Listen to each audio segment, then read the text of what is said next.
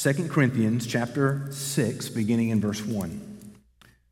Working together with him, then, we appeal to you not to receive the grace of God in vain. For he says, In a favorable time I listened to you, and in a day of salvation I have helped you. Behold, now is the favorable time. Behold, now is the day of salvation. We put no obstacles in anyone's way, so that no fault may be found in our ministry. But as servants of God, we commend ourselves in every way by great endurance, in afflictions, hardships, calamities, beatings, imprisonments, riots, labors, sleepless nights, hunger, by purity of knowledge, patience, kindness, the Holy Spirit uh, by uh, the Holy Spirit, genuine love by truthful speak and the speech and the power of God with the weapons of righteousness for the right hand and for the left through honor and dishonor, through slander and praise. We are treated as impostors and yet are true, as unknown and yet well known, as dying, and behold, we live, as punished and yet not killed, as sorrowful yet always rejoicing, as poor yet making many rich, as having nothing yet possessing everything. We have spoken freely to you, Corinthians. Our heart is wide open. You are not restricted by us, but you are restricted in your own affections. In return, I speak as to a child, widen your hearts also. I was recently reading about a pretty sneaky tactic a pastor used to, to gather a crowd to hear him preach in the 1920s. He was a pastor in Fort Worth, Texas, and uh, Fort Worth had a baseball team, and they were to play the, the championship game in at home against their arch rival, their most hated nemesis, the city just to their east, Dallas, Texas. And you can imagine, we all understand what it is to, to play a, a game and to be um, sort of caught up in the um, enthusiasm and the passions, particularly when that game is against a rival that we love to hate. And so Fort Worth played that game at home, and even while passions were high and hearts uh, were intense. They left the game brokenhearted because on that particular day, Dallas beat Fort Worth. As the fans exited the stadium and made their way home through the downtown streets of Fort Worth, they, were encount- they encountered a large banner that had been hung over the street. And the banner read this Why Dallas beat Fort Worth in baseball. Hear about it Sunday night at 7 p.m. The historical accounts say that that Sunday night at that particular church, the, the building was in overflow capacity, standing room only. Many people came out of curiosity to want to hear why it was that um, Fort Worth had lost to Dallas, Texas. Maybe they thought the pastor had a spiritual reason. Maybe they thought he had a prophetic word to share. They didn't know, but they were there for the show. Uh, the pastor, when he, when he came to the po- uh, when he approached the pulpit, he, he opened with these words. These were the first words he spoke to the gathered crowd. He said, Dallas beat Fort Worth because they were better prepared for the game. And then he went about preaching a gospel message. Now, when I read that account, I wondered did the crowd feel like they had been tricked in coming, into coming to church? I, I, I felt a little manipulative, uh, just being manipulative at, at, just at reading the account. Now, whether or not they, they felt manipulated or not, I, I don't know. I do know that accounts say that, that many made professions of faith that night. I guess every pastor, when they approach a passage like this, struggles with the correct balance there is much that could be made, and I think rightly so, about the intensity of this passage, the urgency of this passage, and, and understanding that your eternity is at, is at stake. I, I get completely the temptation to give in to manipulative tricks to draw people to Jesus. Oftentimes, those are excused by saying, well, at least I'm getting people into heaven. Now, I appreciate that. My personality, just my nature, won't let me go too deep into that hole. My, my hope today is not to trick you. Hear me very carefully. I do not want to trick you into salvation. But I do want to plead for your salvation. I do believe this passage is very clear that now is the day of opportunity, now is the day of salvation, and some of you, some of you are going to squander that opportunity. So here's the passage this morning, and here's how I'm going to break it apart.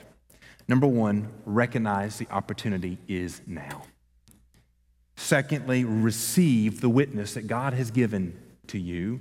And lastly, remove any restrictions that you have put on receiving the gift of salvation from Jesus.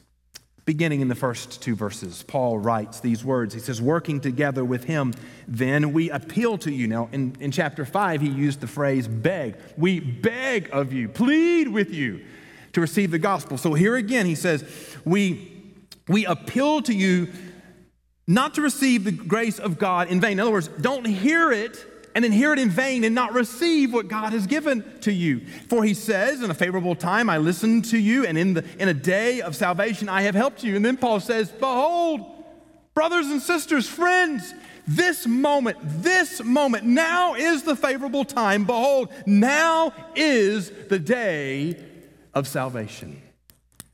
Friends, here's the, here's the thing, the point he's trying to make to you. God has provided for you right now the opportunity for salvation. Now, in the previous chapter, Paul said that as an ambassador for Christ, that he begged or implored the lost to be reconciled to God. Continuing his appeal, he makes the case in verses 1 and 2 of, of chapter 6 that now is the time for salvation. Now, I've already said I struggle with these two conflicting desires. On, on one hand, I, want to, I, do not want to manipulate you into making a false decision. It's not my personality to employ manipulative emotional devices to get you to respond to the gospel. I, I, just, I just can't bring myself to do that. And, and I believe, listen to me, theologically, doctrinally, I believe that salvation comes through the calling and the drawing of God. The truly converted are truly converted, and the emotionally stirred sometimes just have an emotional moment but are not truly converted. I do not, but I do want to warn you of the impending wrath of God and the horrors of hell and the present opportunity for salvation. So, even as I continue on this morning, I, am holding those two things in tension. I don't want to trick you with emotional tricks, and yet, I, friends, I don't want to back up at all. That if you don't know Jesus today, if you've not received the gift of salvation today, all of the horrors of hell are on your shoulders. The wrath of God is on you today, and I'm pleading with you. Now is the day of salvation. In verse 2, Paul quotes Isaiah 49 8. And that passage says, Thus says the Lord, in a time of favor I have answered you. In the day of salvation I have helped you. I will keep you and give you as a covenant to the people to establish the land, to portion the desolate heritages. What Paul is saying is, brothers and sisters, friends, God has provided for you this moment, this opportunity to be saved. He's provided for you an opportunity, the grace right now to hear the gospel preached.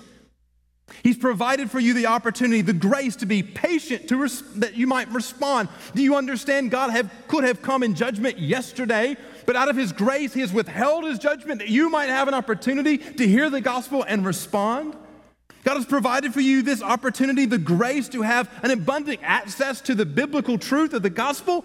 Brothers, don't, friends, don't listen, don't miss the opportunity. You're here today you're here today hearing the gospel preached. That is an act of God's grace in your life. No one who is hearing me preach today can say that they have not had overwhelming opportunities to hear the gospel and to respond to the gospel. Friends, now is the day of salvation. So Paul says the opportunity is now. In the second half of verse 2, Paul says, Now is the favorable time, now is the day of salvation. From the moment that God confronted the sin of Adam and Eve in the garden, he spoke of a day when sin would be defeated. Through the law, God taught that, sac- that a sacrifice was needed, that blood atones for sin, and that the life of a lamb was be- to be given for the redemption of the people. Through the writings and the prophet, God declared, the prophets, God declared there was coming a Messiah who would rescue and redeem his people. Through the Virgin Mary, God dwelt with us in the flesh living without sin, dying for our sin, buried and raised again by the power of God. So Paul says, now is the time. We wait no longer. The Messiah has come. Now is the time. We wait no longer for the, for the Lamb of God has given his life for the redemption of our sins. Now is the time. We wait no longer for the promise of God to come. For Jesus, the Messiah, God with us, has come that we might live. My question this morning to you is what in the world are you waiting on? We tend to put off decisions because we, we believe that you'll have another, we'll have another opportunity, or we believe that there's no real urgency in the moment. A new phenomenon, I, I guess it's new, it's at least newly identified, is this, this worry that there may be something better. In 2004, a term was introduced to describe the phenomenon that, that, that, that many who spend a lot of time on social media experience. It's called FOMO. Are you familiar with this term, F O M O, FOMO? Fear of missing out. And, and, it, and it, it can be, it can be, um, can be debilitating as you're essentially you're seeing others on social media apparently always having great vacations and always having amazing experiences.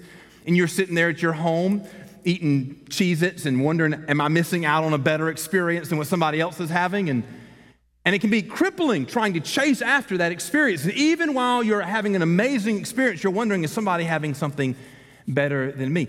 It, it, it, so oftentimes those who are struggling with that won't accept an invitation because they're afraid, oh, if I do this, I might miss out on something better. The same author that, that coined the term FOMO has now coined a new phrase, FOBO, fear of a better opportunity. And so you, you say no to what is giving to you today for fear that if you say yes, that there would be something better later to come. Friends, listen to me.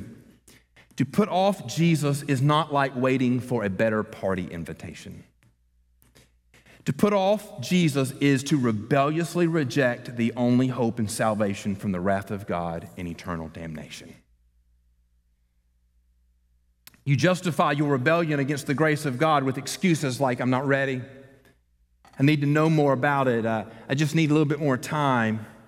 I'm afraid of what others might say, what it'll cost, or what I'll have to give up.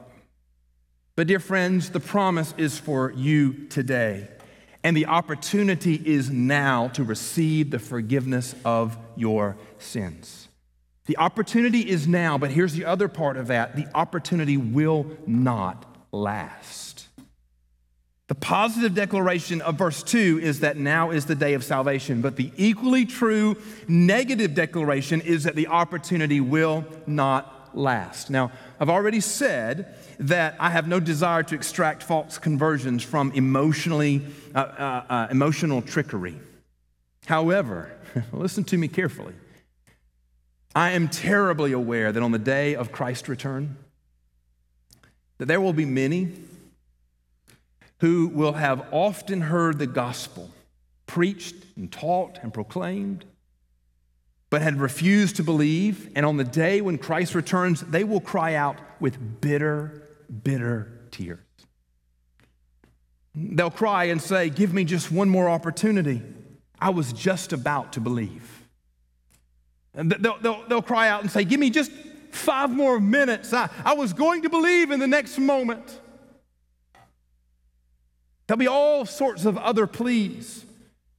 For another sermon, for another, an, another uh, verse of the, of the invitation hymn, another invitation from a friend, uh, another prompting of the Holy Spirit, another opportunity. And I know this will be true in that moment. I know that the opportunity for belief is now, and I know that in the moment of Christ returns, that opportunity will be no more. On the day of Christ's return, the opportunity for grace will have expired and the moment of God's judgment will have come. On that day, there will be many who will be condemned in their sin, but there will be none who have not had an abundant opportunity to receive the salvation of God. I mean, I, am just, listen, my perspective on Sunday morning as I preach is I look at your beautiful faces looking back at me. And I'm just deeply aware that some of you are going to be in that group. You've heard the gospel preached more than you more times than you can count. Your excuses are impressive, but you are squandering the opportunity to believe. And I'm just telling you, friends, the weight's too heavy, the consequence is too great. Now is the day of salvation. And there's two other things I want you to see in this passage and with the time that we have left. I think Paul is saying receive in verses 3 to, through 11. It gets a little confusing as he lays out all these things, but his point he's trying to make is listen, receive the witness that God has provided for you. And, and, and there's at least three things here, uh, just the, the, witness that God has given. The first is the sacrifice for the saints. So in verses, uh, uh in, in, the first 11 verses, um, Paul uh, makes this um, uh, clear in his preaching and his ministry of the gospel has, that he's put absolutely no obstacles to anyone receiving the gospel. Now, now an obstacle would be something of a requirement or a barrier of, of someone, uh, that, that, a, a barrier for someone to receive the gospel that's not been given by God, but that man has imposed. I mean, the list could be could not be exhausted, but just some, some, thoughts here. So Paul says, I'm not charged you anything. It's not cost you anything. I, have not put the gospel behind a paywall. That you've clicked on the link to hope to find what the, the testimony of the gospel is, and, and then you find out, oh, you got to pay a subscription fee to hear it. No, it's been freely preached to you.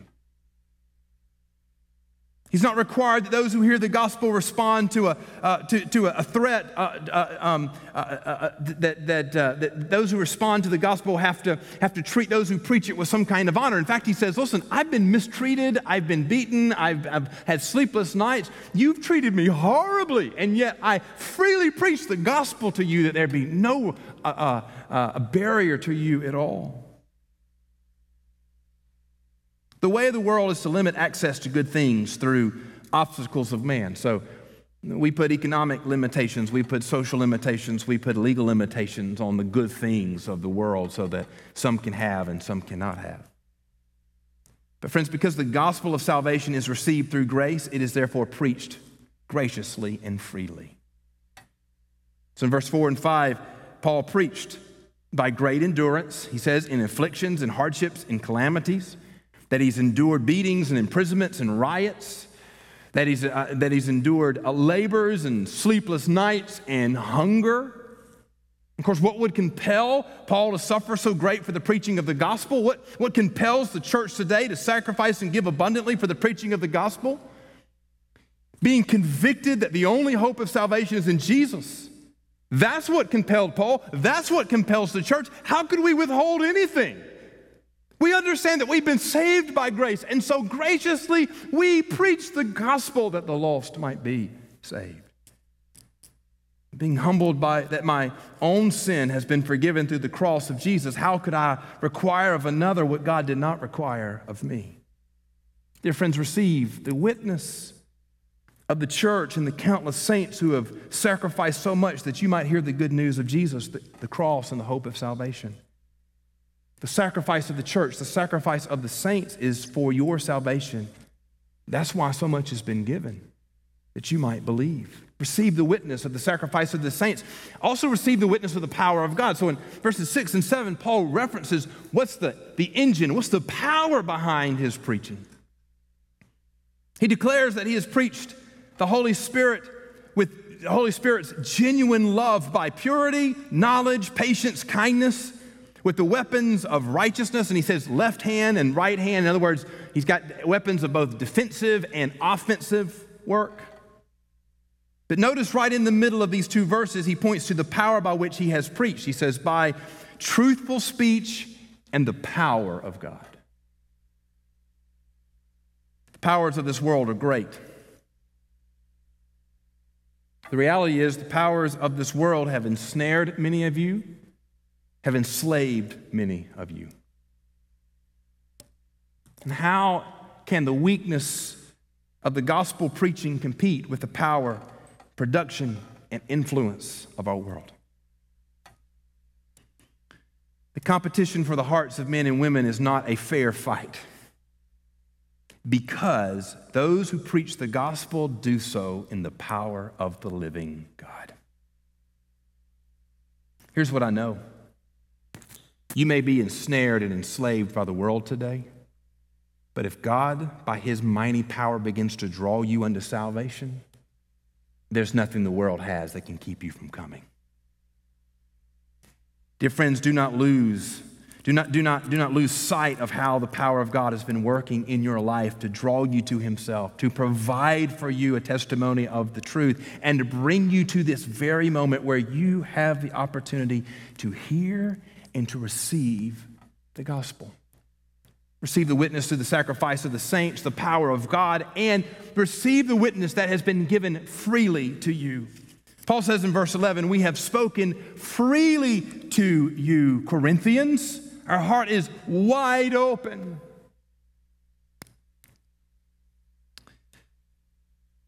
We all have a, a, natural desire. You've probably said this and done this sometime in your life. We have a natural desire that when, when, we, when service has been rendered to us, we want to know what it cost us. So, what do I owe you for, for doing something kind to me? You're on the side of the road with a flat tire, somebody stops and helps you out. They change your tire, they, uh, they assist you in some way. Then the natural thing, the, I think the right thing to do is to say to that person, to ask that person, What do I owe you for your service to me? But before the question can be asked, Paul gives the answer. He says, We've spoken freely. We started this process, this work, and we finished this work with the intention of giving this word to you freely. The gospel is free to you, but it was not free. Jesus gave himself the, for the forgiveness of your sins. The gospel is freely preached, but it is not free. Paul had given great sacrifice personally to preach the gospel. Friends, this church labors and gives sacrificially that we might preach the gospel freely. The cost of salvation is so great that the only way for you to receive it is through the gift of grace. Friends, the opportunity is now to receive the gift of God's amazing grace, receive the witness, the sacrifice of the saints, the, the power of God, the gift that was given freely. And the last verse, or last two verses, Paul turns his attention to the Corinthians. And I want you to listen carefully because he diagnoses what is keeping them from believing. Look back in your copies of Scripture with me. In verse 12, he says, You're not restricted by us. We've preached freely, we've given freely, our hearts are wide open to you. So you're not restricted by us. But you are restricted in your own affections. In return, I speak to you as ch- to children, widen your hearts also. Friends, my appeal to you this morning is to remove any restriction that you have placed in your life to receiving the gospel. Now, two things here I think Paul points out. Number one, he says that you need to surrender your affections. What does he mean by that? In these two verses, Paul identifies what is actually restricting the Corinthians from receiving the gospel. It's not Paul. He says he's freely preached without obstacle. What is restricting the Corinthians, he says, is their own affections. Now, depending on what translation you're reading out of this morning, most of them translate the word that is used there as affection. So if you're in the ESV or the New American Standard or the NIV, that's, that's what, how it translates it. Now, if you've got a King James Bible in front of you this morning, you might be surprised. It's got a very different word. It actually, the King, King James uses the phrase bowels, as you're restricted in the bowels. And the reason why it does that is because what's being translated here is an idiom. So a, a word that, um, that, that, that, that it, uh, it, it, it, communicates something not, not literally. So um, the word literally means that you're bound up or restricted in your gut. And, and so it, it doesn't necessarily mean that, you're, that you've got gastrointestinal issues. What it means is probably the best translation there is that your love, your desires, your, your, your affections are given to something else. You're restricted by what you love. What is restricting the Corinthians is their own affections. Their own affections are restricting them what they love, what they fear, what they desire. And I would just ask you, friends, what is holding you back from Jesus today? Is it not your own affections? What do you fear? What of the world do you love? What temporary pursuits are you chasing after? What worthless pride are you holding on to? What is it in your life that at this moment you love more than the gospel of Jesus? What is it in your life that you're holding on to with more tenacity than you're receiving the gift of salvation that Jesus has provided for you? I know this. Listen to me carefully. I absolutely know this. Whatever keeps you from Jesus today is not worth it. Whatever is keeping you from salvation today is not worth it. The Bible tells us that everything this side of heaven is going to be burned up. Whatever worldly thing that you love, whatever prideful thing you're holding on to, whatever it is that is keeping you from the gospel today, it is going to be destroyed on the judgment of God. Burned up as worthless chaff. And that's why I say, I don't know a lot, but I know this whatever you're holding on to that's keeping you from Jesus today is not worth it. Let loose of those worldly affections and take hold of Jesus. The hymn writer was right when she penned these words. I'd rather have Jesus than silver or gold. I'd rather be his than have riches untold. I'd rather have Jesus than houses or lands. I'd rather be led by his nail pierced hands. One other thing, and that is Paul just gives an appeal. He says it's your affections that are with restricting you. And he says, I speak to you as children, widen your hearts. I, we might phrase it this way open your heart to Jesus. In verse 13, Paul says that he is speaking as to children. Now, he's not being derogatory in this moment. He means that he's speaking plainly and simply. Because of the importance of the gospel and the eternal danger and peril that the lost are in, he wants to speak plainly so that he will be understood without confusion. I say to you equally, dear friends, open your heart to Jesus. Receive the truth of the gospel. Receive the gift of salvation. Believe in faith that Jesus died for your sin and rose again from the dead. Confess Jesus as your Lord and be saved today. God has opened his heart to you. Will you open your heart to God? During high school, I had a great opportunity to travel through Europe with a small group from my church doing some ministry and work with European Baptists. And as we prepared for our trip, we tried to do the very best we could to pack and, and make good decisions as far as what we brought and didn't bring. But I don't think any of us, of the six or seven of us that went, had ever traveled internationally. And so we really did not, we're not well prepared for what we needed. One of the most glaring issues about what we about our poor planning and what we brought on the trip uh, was um, was exposed by um, what we brought on the trip. Now, it's not this way anymore, but it used to be that when you traveled, air travel and, and others, that you could just about bring as much luggage as you wanted. So, young folks, your grandparents, when they bought luggage, the, the big piece of their luggage was massive. Y'all remember those big pieces of luggage that nobody uses anymore? You'd fill that thing up, and then you had two or three other bags that you would bring. You literally could bring the kitchen sink if you wanted to, it was that big. And we lug those up to the, to the airport or, or whatever mode of transportation you were using. And the reason why we were able to use and bring so much was because there were porters and bellmen that would take that luggage for you and put it on the plane and, and carry it to your destination and help you get it in the car. So, so, really, you had someone to help you move all of that stuff and all of your travels until you got to your hotel room, until you got back home. Well, this was in the, in the early 90s, and so we were still packing like we used to pack. And so some of us on our trip brought those big bags and, and, and a couple of additional bags as well. Now, that would have been fine if we were only traveling by air, but when we got in country, most of our travels were um, rail. And it wasn't uh, the, the, way the, the, the, train worked is it would pull into the station uh, in which we were boarding the train, it would wait a few minutes for passengers to step on, and then it would leave. If you were on the train, you got to ride it. If you were not on the train, it would leave you. If your bags were on the train and you were not, your bags would ride and you would be left, or, or vice versa.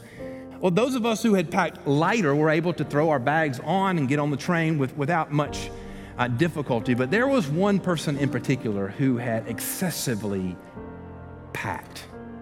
She had big bags, heavy bags. And it became a real issue because the train would come to the station. And she wasn't physically able. There was no bellman, there was no, uh, there was no porter to help her. So she physically was struggling just moving her own bags. But in the time crunch of the opportunity of the train coming and leaving, she could not get her bags on the train, all of them together, and herself in time for the train to leave. And so every time the train would come, it was a it was a mad dash to get our own luggage on the train and then go back and try to get her on the train so that she did not leave or leave her things.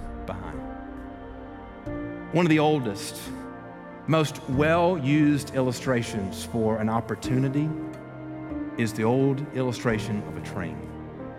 It comes to the station, you have an opportunity to get on, to take you to the destination for which it is going. But if you don't get on the train, you miss it you miss the opportunity. Friends, I think a lot of you are like my friend that traveled with me through Europe. You got a lot of bags. And you've invested a lot of weight and importance in those bags. And the train is in the station. The opportunity for you to get on and ride is right now, but you're so worried, you're so concerned, you're so invested in your bags trying to load them and lug them that you're going to miss the train. It's going to pull away because you have squandered the opportunity because you're so invested in things that don't really matter. Friends, leave the bags on the dock. You get on the train. Let loose of the things of this world. Take hold of the gospel opportunity of Jesus. Paul preached to the Corinthians, I preach to you today. Now is the favorable time. Behold, now is the day of salvation.